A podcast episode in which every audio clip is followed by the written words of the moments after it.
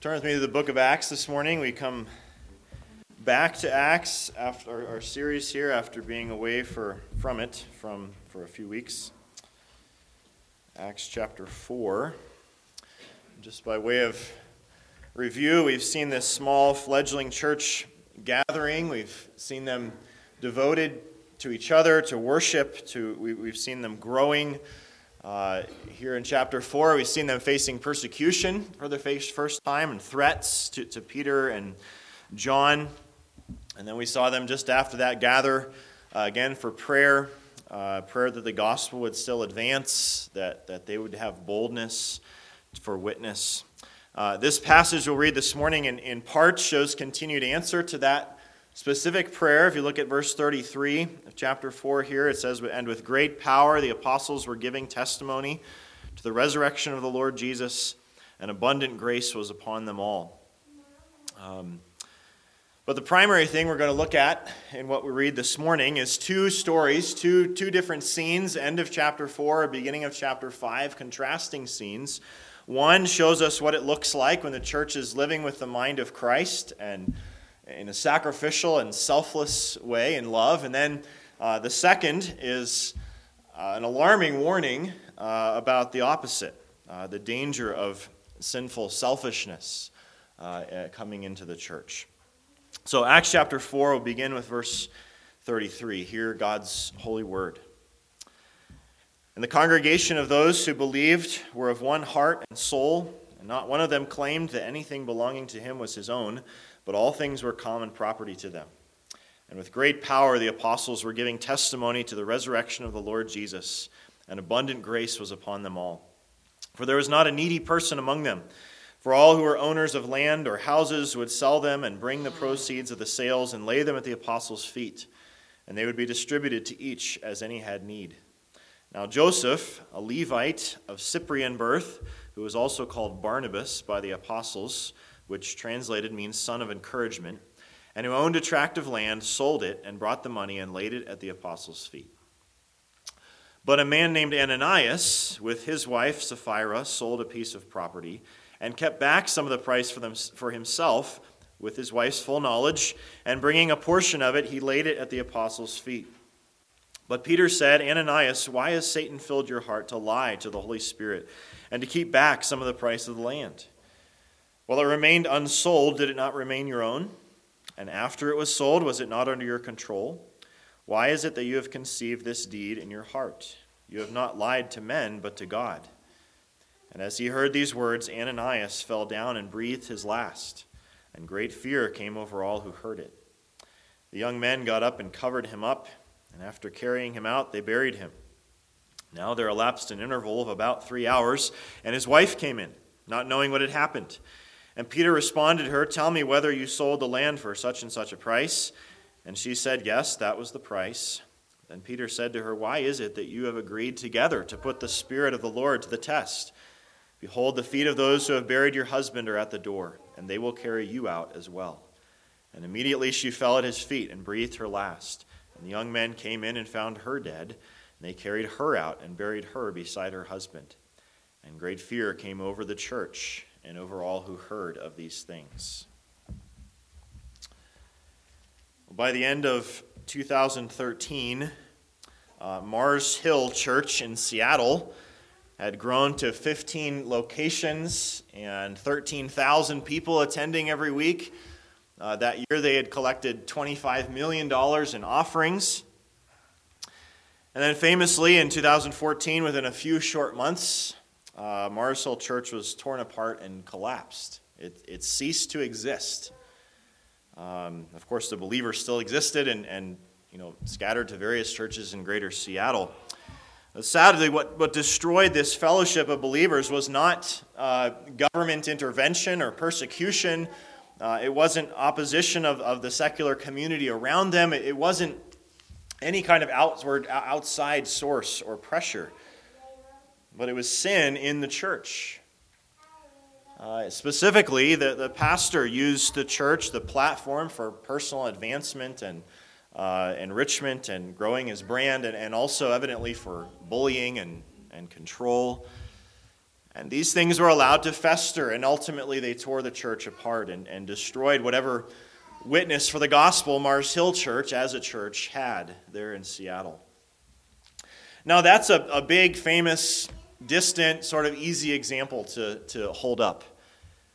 Right? This reality, though, the dangers, the lessons in it exist for churches of 500 or 95 or 25 people. The, the destructive power of sin is no less potent and painful wherever it, it festers in the church, wherever people in the church become focused on themselves, wherever they decide to use the body of Christ rather than to be the body of Christ for, for the glory uh, of, of Him. Again, this passage we've read here is a great contrast between being Christ like, selfless in the church as God intends, and then the danger of being selfish, uh, deceptively self serving in the church. So let's, let's hear this warning this morning with humility uh, that we would glorify God in, in our church. Let's look first at the picture of blessing in a church living out Christ likeness. So, looking at number one in your outline. Verse 32 says the church was of one heart and soul. That's a proverbial saying of the time um, that doesn't uh, mean so much as we might think that they were agreeing on everything, but it's that they were it was close friendship, is what the proverbial saying means. There's a sense in which they were going in the same direction, they were sharing life together, um, helping each other to get there. This, this brought them together uh, earlier in the chapter to pray with one voice in verse 26. Um, and this, this togetherness, this oneness, is described in this way again in this chapter, verse 32. Not one of them claimed that anything belonging to him was his own but all things were common property to them. Uh, or, as the ESV has, they had everything in common. Uh, we actually discussed the, the Greek word that's behind common there in, uh, in chapter 2. It's somewhat extensively. Um, this, the adjective here is koinos, means in sharing or in giving. Um, we, we talked mostly about the noun in chapter 2, koinonia, which is almost always translated fellowship in our English Bibles. Fellowship, koinonia. And, and despite the way that we have in English narrowed that word fellowship, um, New Testament koinonia is exactly described here. It's generous, sacrificial sharing with each other, uh, giving and sharing and helping, and so on. Why is, why is this the nature of the church? Why is the church described this way in Acts repeatedly? Well, we back in chapter 2, we looked at 1 John 1 as well as a place where John uses the word koinonia over and over again. He says, if we have fellowship, we have koinonia with God, uh, then we will have it with each other. Uh, his, his sacrificial giving of himself for our forgiveness, for our joy, for our life is then reflected in our sacrificially giving and sharing with each other. If someone has a need in the church, we bear it. If someone has a joy, if someone has a sorrow, we share in it. Um, so this is not a, an idealistic goal here uh, for the goal to the, for the church to, to aim for. This is what the church is. This is who the church is. Uh, we see the church here again thinking and acting like a family. The, the description goes on in verse 34 uh, there was not a needy person among them. For all who were owners of land or houses would sell them and bring the proceeds of the sales and lay them at the apostles' feet, and they would be distributed to each as any had need. Now, what's going on here exactly? Um, some Christian groups in history, and still today, some cults for sure as well, uh, have, have seen this basically as uh, communism, or you know, not necessarily Marxist atheist communism, but, but communal property. Uh, everyone in the church gave up private property. Uh, and, and some of these groups have seen this as normative for the New Testament church uh, moving forward, that this is how we ought to live uh, without any private property. Uh, probably the best modern example of that is the Hutterites. Uh, be interested to know if any of you know any Hutterites or have lived near them. Um, there are, uh, I don't think there are any in Colorado as far as I know, but there are, there are hundreds of Hutterite communities still in, in Western North America, mostly in Alberta, Saskatchewan, especially uh, Montana, South Dakota.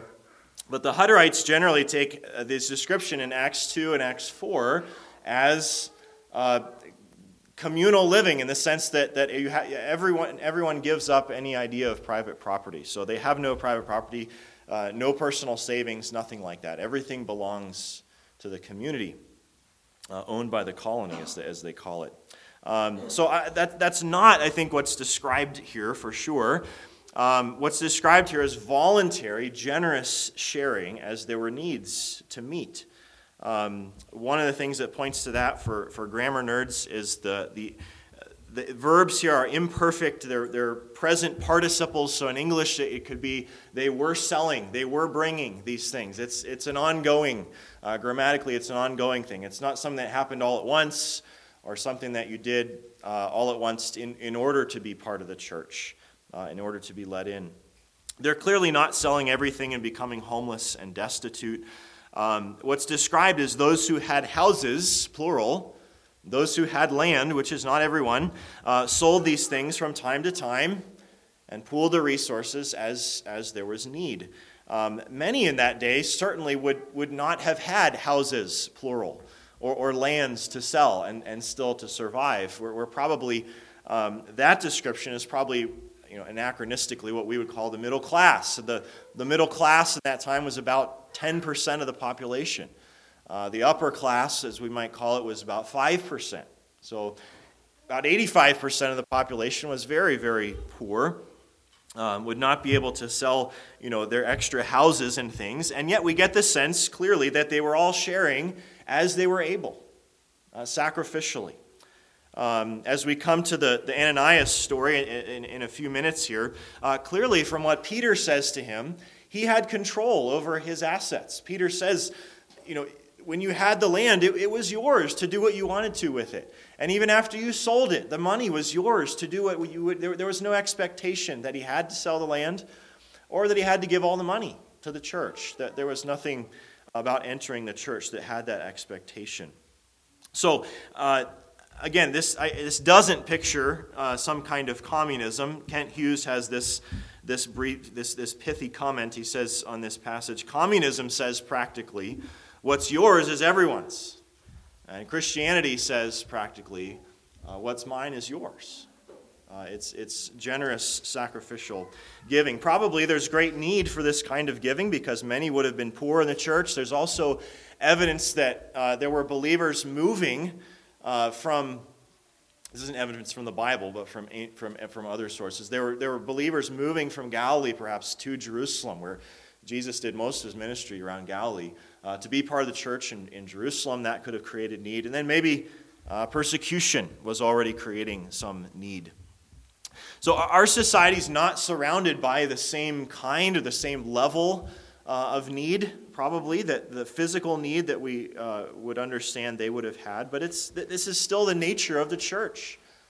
Uh, that they, they practice koinonia, that this kind of fellowship that is living and sharing and giving with each other. And, and again, I'd encourage you not to think of needs narrowly simply as, as money, but uh, we ought in the church to be aware of who needs friendship or companionship or counsel or uh, encouragement or just your time. You and I can be just as selfish with our time and our space as our money.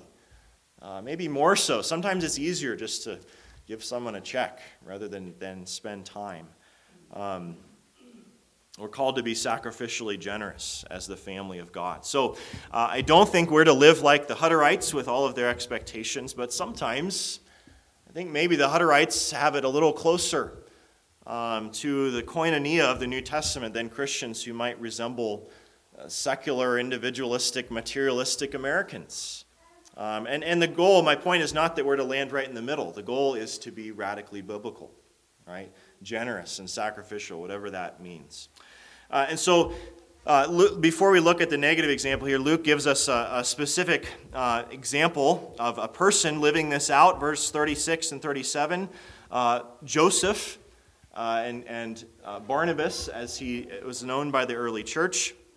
Luke tells us he's from Cyprus, so he's part of the Jewish diaspora, as we say, so the, the, the Jews that were dispersed across the known world from the time of the exiles. Uh, Jews started settling in Cyprus about 400 years before this. Um, Luke tells us he's a Levite, and again, his name is Barnabas. And in verse 36, he says, translated, that means son of encouragement.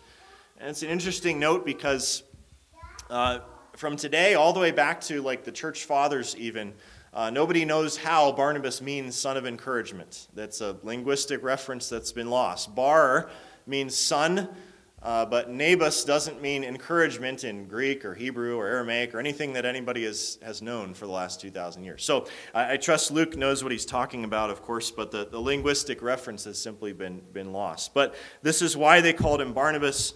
Um, he, he sold land, maybe back in Cyprus, maybe in Judea. Land he'd inherited, we, we don't know. Uh, Paul, interestingly, in Colossians tells us that Barnabas was Mark's cousin.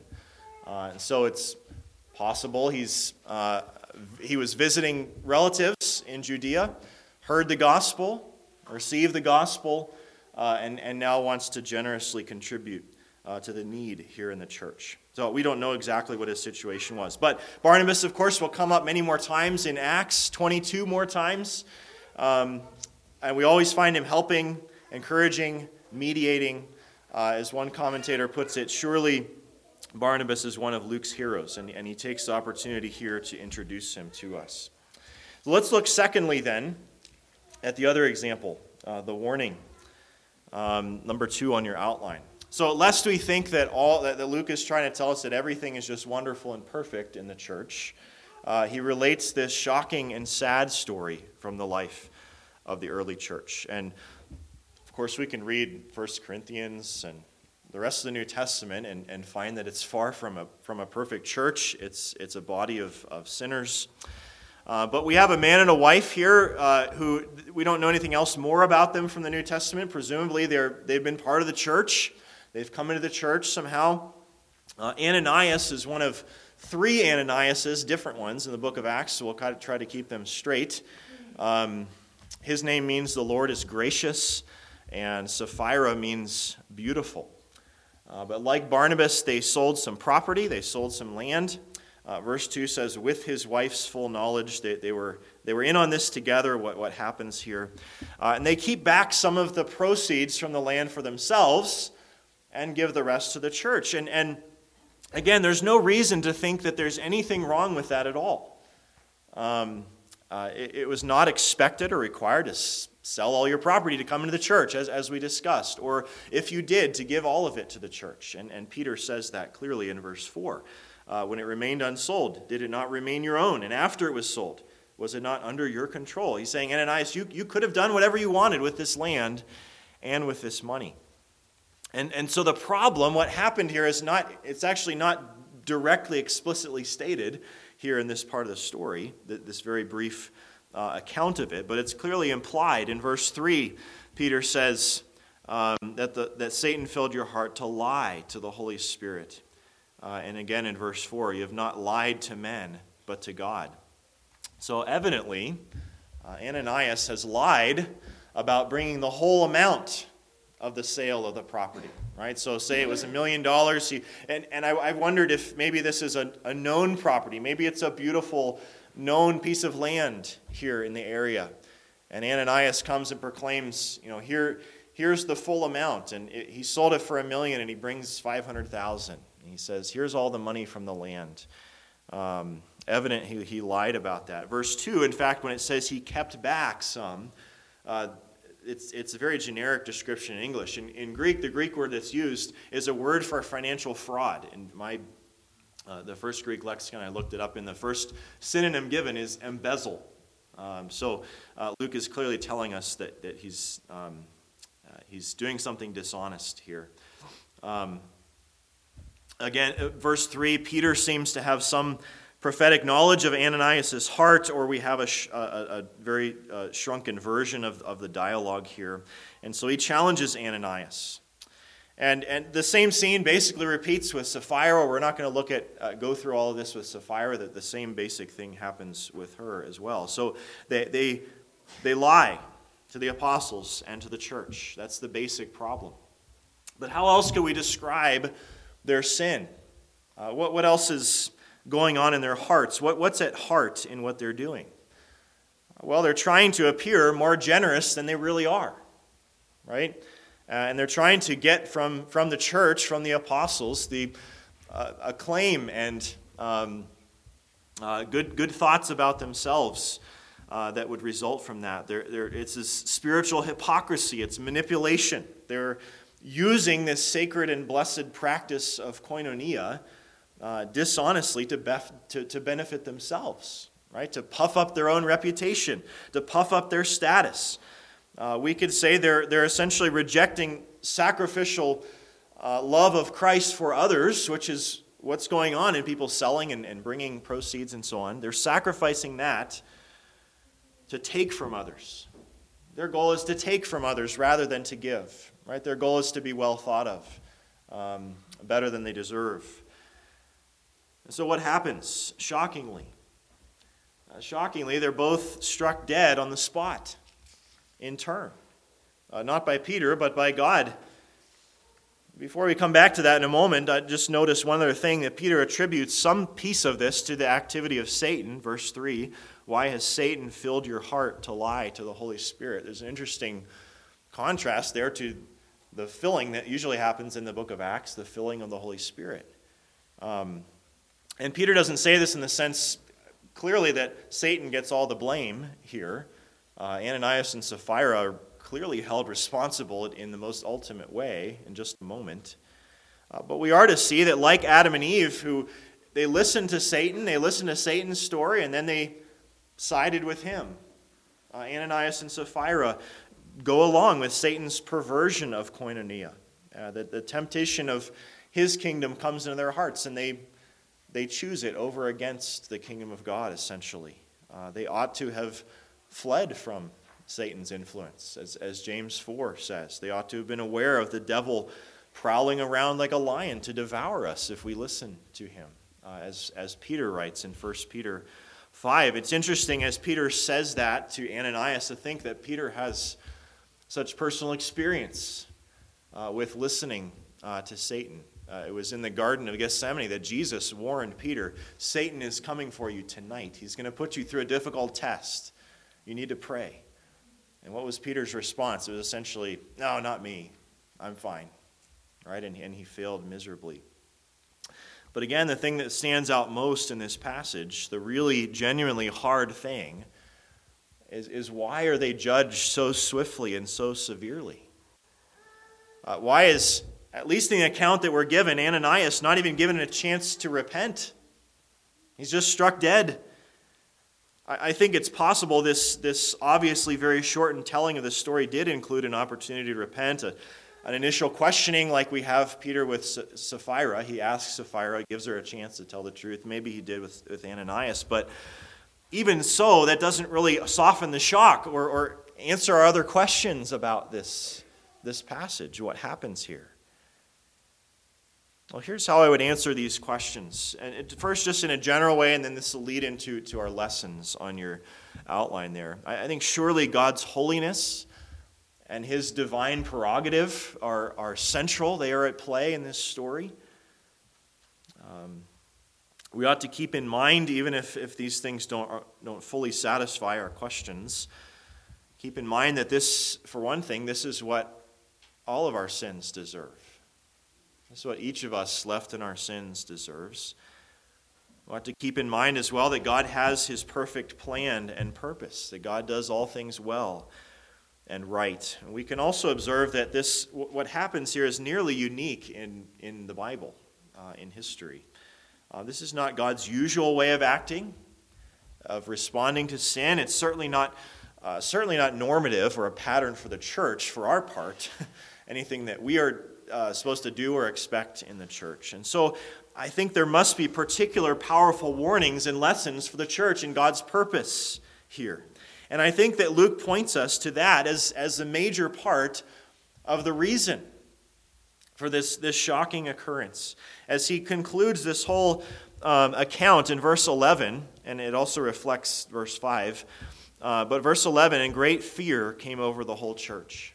And it ends right there, and he moves on to the next, to the next thing uh, in, in his story. That's the conclusion. Luke emphasizes how people took notice, uh, how it caused them to fear and to reflect. One of the ways we could describe Ananias and Sapphira's sin in biblical terms is they fell into the fear of man. right? The fear of man, biblical language, over against the fear of the Lord. Uh, rather than directing their, their respect and their concern for what, what the Lord thinks and their love towards Him, they were concerned for what people thought of them. Now that, that's what drove their lie, uh, as their own reputation before men. And foundational to the church and truth and relationship with a holy God is, is the fear of the Lord. Uh, this, this loving, reverential, covenantal uh, respect and adoration for the Father God. Uh, well, let's consider then maybe more, a little more particularly some lessons. Uh, three lessons perhaps God has for us in uh, doing this shocking thing, uh, having Luke record it for us. So, letter A on your outline. Uh, the first I would suggest is that God sees and knows all, that He's active in His church. God sees and knows He's active in His church. Maybe that seems like a very simplistic, obvious thing. But I think it's all too easy for us to forget it. Right? Not to be as seriously, humbly aware of it as, as we should be.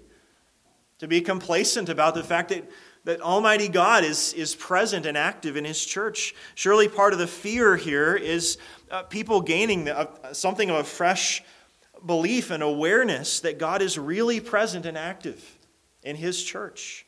That this is not a game, it's not a social club, it's not a lifestyle. Uh, this is the body of Christ. It's the household of the living God, as, as Peter writes later. And we need that reminder. Uh, there, there are many who church, treat the church like, uh, not, not many here, but generally w- within those who identify with a church, who treat it like a social club or, or a healthy family activity once a week, a set of programs and set of good causes. Uh, we need to never lose sight that the church is the blood bought family of God Himself. Uh, that God is present and active in His church. Uh, the writer of the Hebrews repeatedly asks things like, How much more seriously uh, ought we to take God's salvation now that we know the Lord Jesus Christ and what God has given us in Him? And, and he'll ask things like, How much more severely do you think God will deal with us if we trample on Christ? On His grace. Uh, so that's one lesson I would suggest is, for us in, in this uh, difficult story. Secondly, a lesson is that sin is a dangerous threat to the church. Uh, and all that the church is and is, is supposed to be. Um, again, there are almost no parallels to, to what happens here in the Bible, but there are a few. And I think it might help us in understanding maybe what God's purposes are in, in, thinking about a couple of those. So here are a couple of those parallels. One is, is Nadab and Abihu. Uh, back in Leviticus chapter 10, uh, the sons of Aaron, God struck them down immediately while they were serving in the tabernacle. Uh, they evidently did something, it's not described in detail, but they did something outside of God's instructions for the tabernacle. And we might think, wow, God, they made a mistake. You know, was this really necessary? Was this, um, was this just? But then you think about what their job was. What was their calling? It was nothing less than, than picturing the sacrificial death of the Son of God that was to come, that was the hope of the world. Um, for undeserving sinners, their, their job was nothing less than mediating the perfect holiness of God to undeserving sinners. There, there's nothing more precious or holy or imaginable um, than, than what, what they were doing. And they treated it flippantly, evidently. Evidently, they said, oh, God, we don't really like this piece. We're going to do it. We're going to do it our way. And this happened at the very beginning of, of the whole sacrificial system, the priesthood, the tabernacle, the gift that was, is this crucial, sensitive time for God's people to understand his salvation and his holiness and the danger of their sin and the greatness of his grace towards them. They dealt with that lightly. Uh, the other example I want you to think about is, is Achan. Uh, you remember Achan's story from the book of Joshua. Uh, this is right when Israel is coming into the promised land, and, and Achan kept for himself uh, some of the gold and silver from Jericho. And you remember God had instructed the Israelites strictly not to keep any of the spoils, not to enrich themselves from this wicked city. Um, and what happened to Achan? The earth swallowed him up. Right? It's another tragic and shocking uh, story.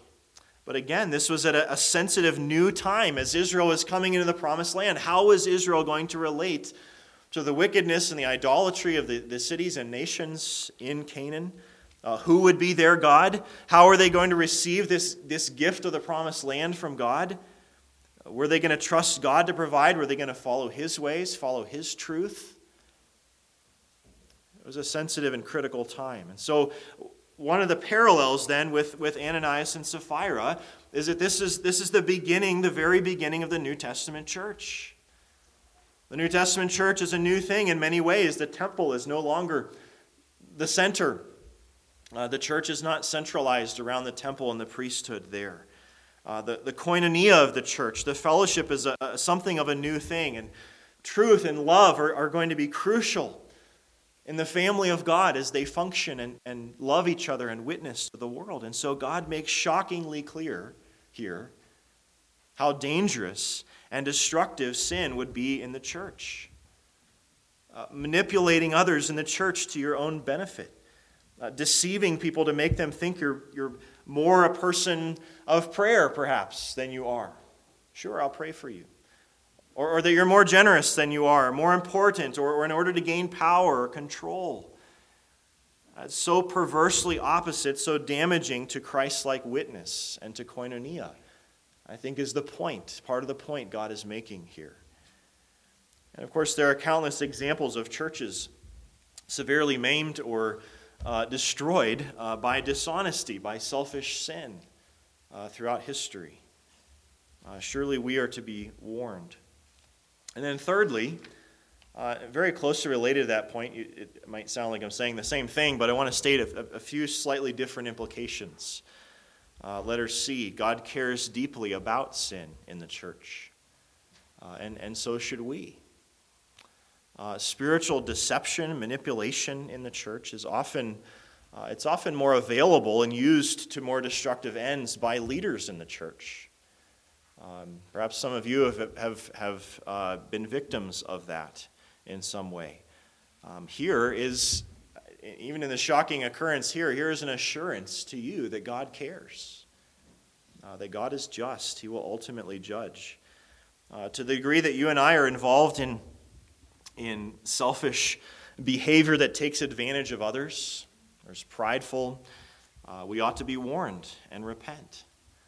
I think part of the lesson is we need to be wary of and, and attentive to and not take sin lightly in the church.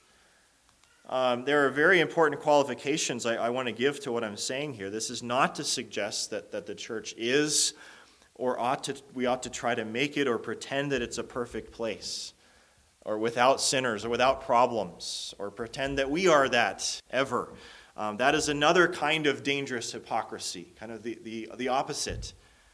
Uh, right? We are and we will remain a body of sinners. We, we will always need to bear with each other and forgive each other, uh, empathize, overlook offenses. We all need forgiveness ourselves over and over.